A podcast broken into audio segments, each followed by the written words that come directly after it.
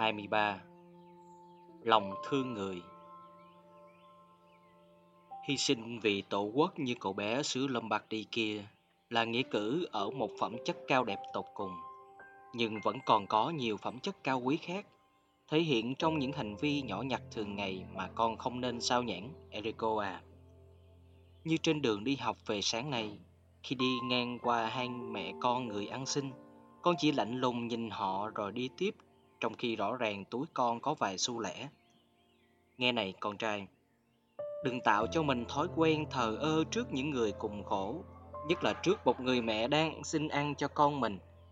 Con hãy nghĩ đến cơn đói của đứa trẻ và nỗi đau của người mẹ và thử đặt mình vào hoàn cảnh của họ. Nếu đứa trẻ ấy là con và người mẹ khốn khổ ấy là mẹ thì sao, Rico? Khi giúp đỡ một người ăn xin và được nghe những lời chúc phúc mà người đó dành cho mẹ và cả nhà ta, mẹ cảm thấy hạnh phúc lắm vì lời chúc ấy có giá trị gấp nhiều lần so với những gì mà mẹ đã cho họ. Số tiền kia có thể tiêu hết trong một ngày, nhưng lời chúc phúc sẽ luôn đi theo chúng ta, mang những điều tốt đẹp đến cho chúng ta.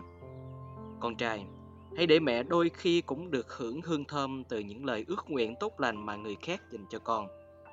Thi thoảng, hãy lấy ra một vài đồng đưa cho người phụ nữ mù không có của cải trong tay, một người mẹ không mua nổi bánh mì cho con, hay một đứa trẻ mồ côi mồ cúc. Những người khốn khổ sẽ cảm thấy dễ chịu hơn khi nhận đồ bố thí của trẻ con.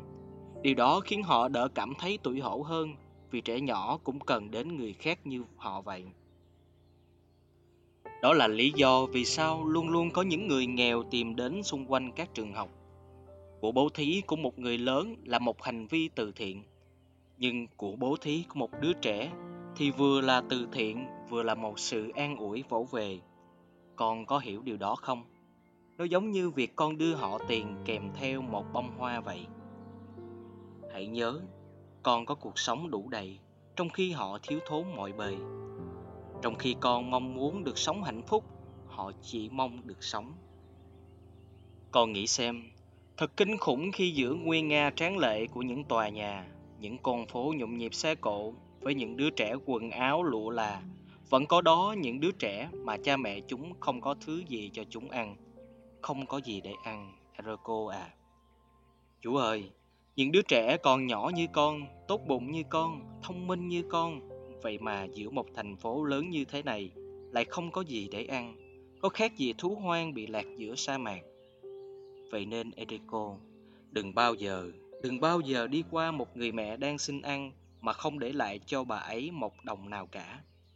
Mẹ của con